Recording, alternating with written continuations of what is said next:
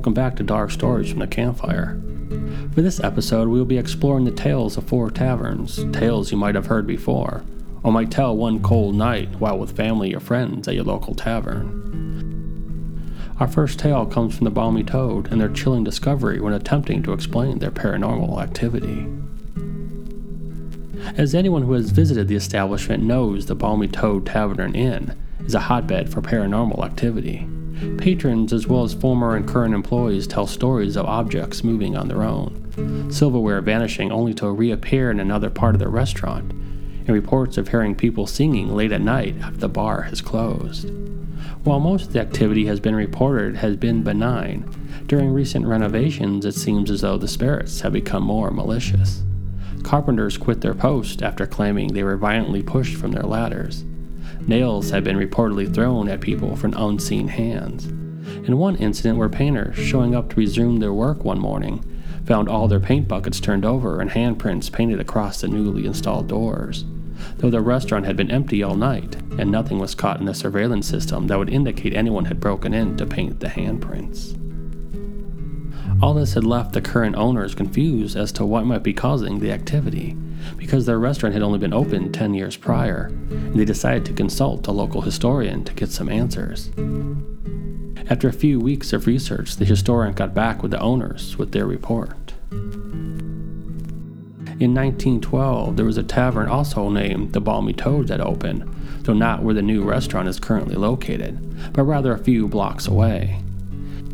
The original establishment had a reputation of playing host to a series of unsavory individuals who would use the crowded bar to hide in while pursued by law enforcement. Or they might take advantage of one of their rooms to rent, which provided some privacy to plan and execute criminal activity.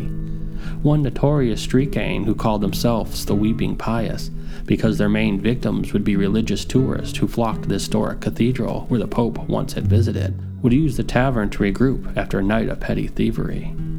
However, in 1931, a fire ripped through town, wiping out not only the tavern, but the local government building where the town records were stored. It was during the rebuilding process the original foundations for the Balmy Toad were lost, as the owner, upon being informed it would be more lucrative to sell the property than rebuild, sold the lot to an investor who then repurposed the land for commercial purposes. By the 1970s, those stores had fallen into disuse, and were demolished by the city, leaving an empty lot for decades. It was during the road expansion project that the original foundation and basement of the Balmy Toad were discovered and excavated.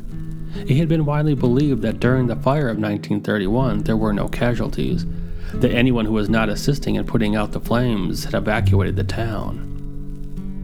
But as they were clearing away the debris from the newly found basement, officials found remnants of work going on in the basement. Tools were discovered, as well as nails strewn about, as well as two bodies, their bones buried in with the ash. It was when they looked at the door that somehow survived the destruction that gave them the most shock. Two pairs of very clear handprints were imprinted on the door, as though melting into the wood. Apparently, they were day laborers who had been traveling through town looking for work, and were pushing against the door trying to get out before the building had collapsed leaving only their handprints behind. Our second tale we present to you comes from The Bloated Goat and its crooked window. There are many stories that come from the bloated goat, such as the tragic story of Holly Henderson, who is believed to have committed suicide in the back alley after being abandoned by her mother. Though the alley has been blocked off on both ends, those who have ventured into the alley through one of the buildings that continue to have access report hearing a female voice yelling or being violently pushed, or in one case, the individual simply vanished. But none are more strange than the crooked window in room 11. No one really knows how the window became crooked, but according to local legend, when the building was being erected, a financial dispute between the owner and the developer broke out, and out of spite, the developer ordered all the windows facing the street to be set askew.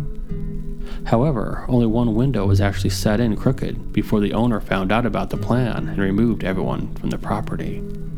Unfortunately, due to the cost of finding another contractor and replacing the rest of the windows, the crooked window in room 11 stayed in place.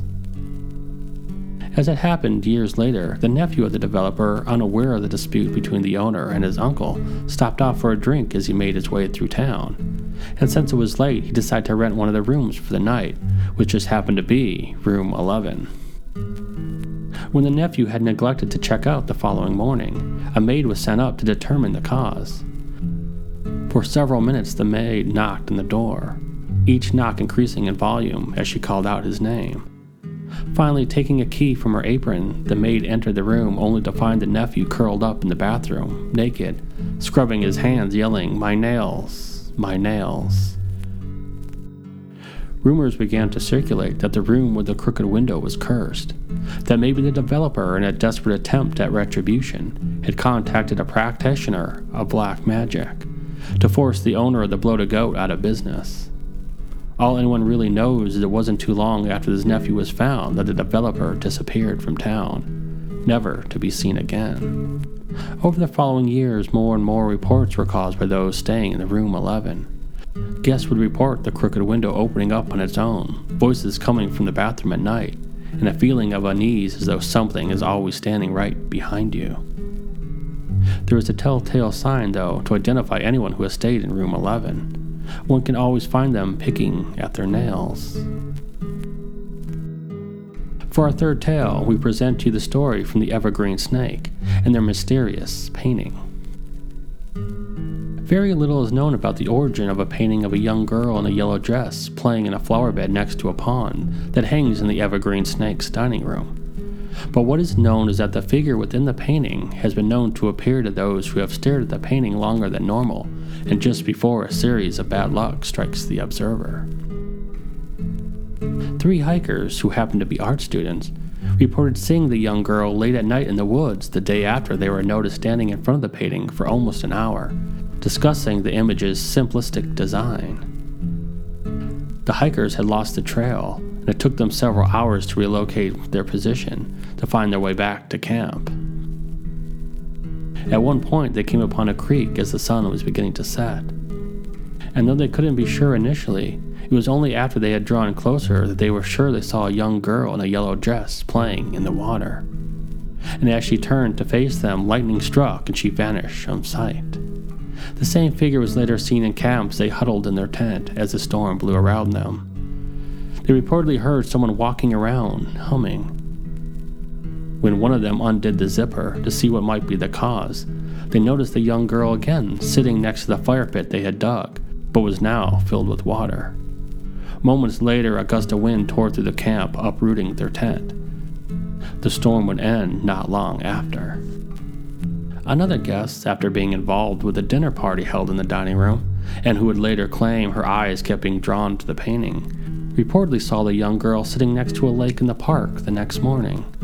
Much like the hikers, the female patron did not think much of it, but did find it odd that the ducks near the lake never reacted to the girl's presence, even after she began to wade her hand in the water.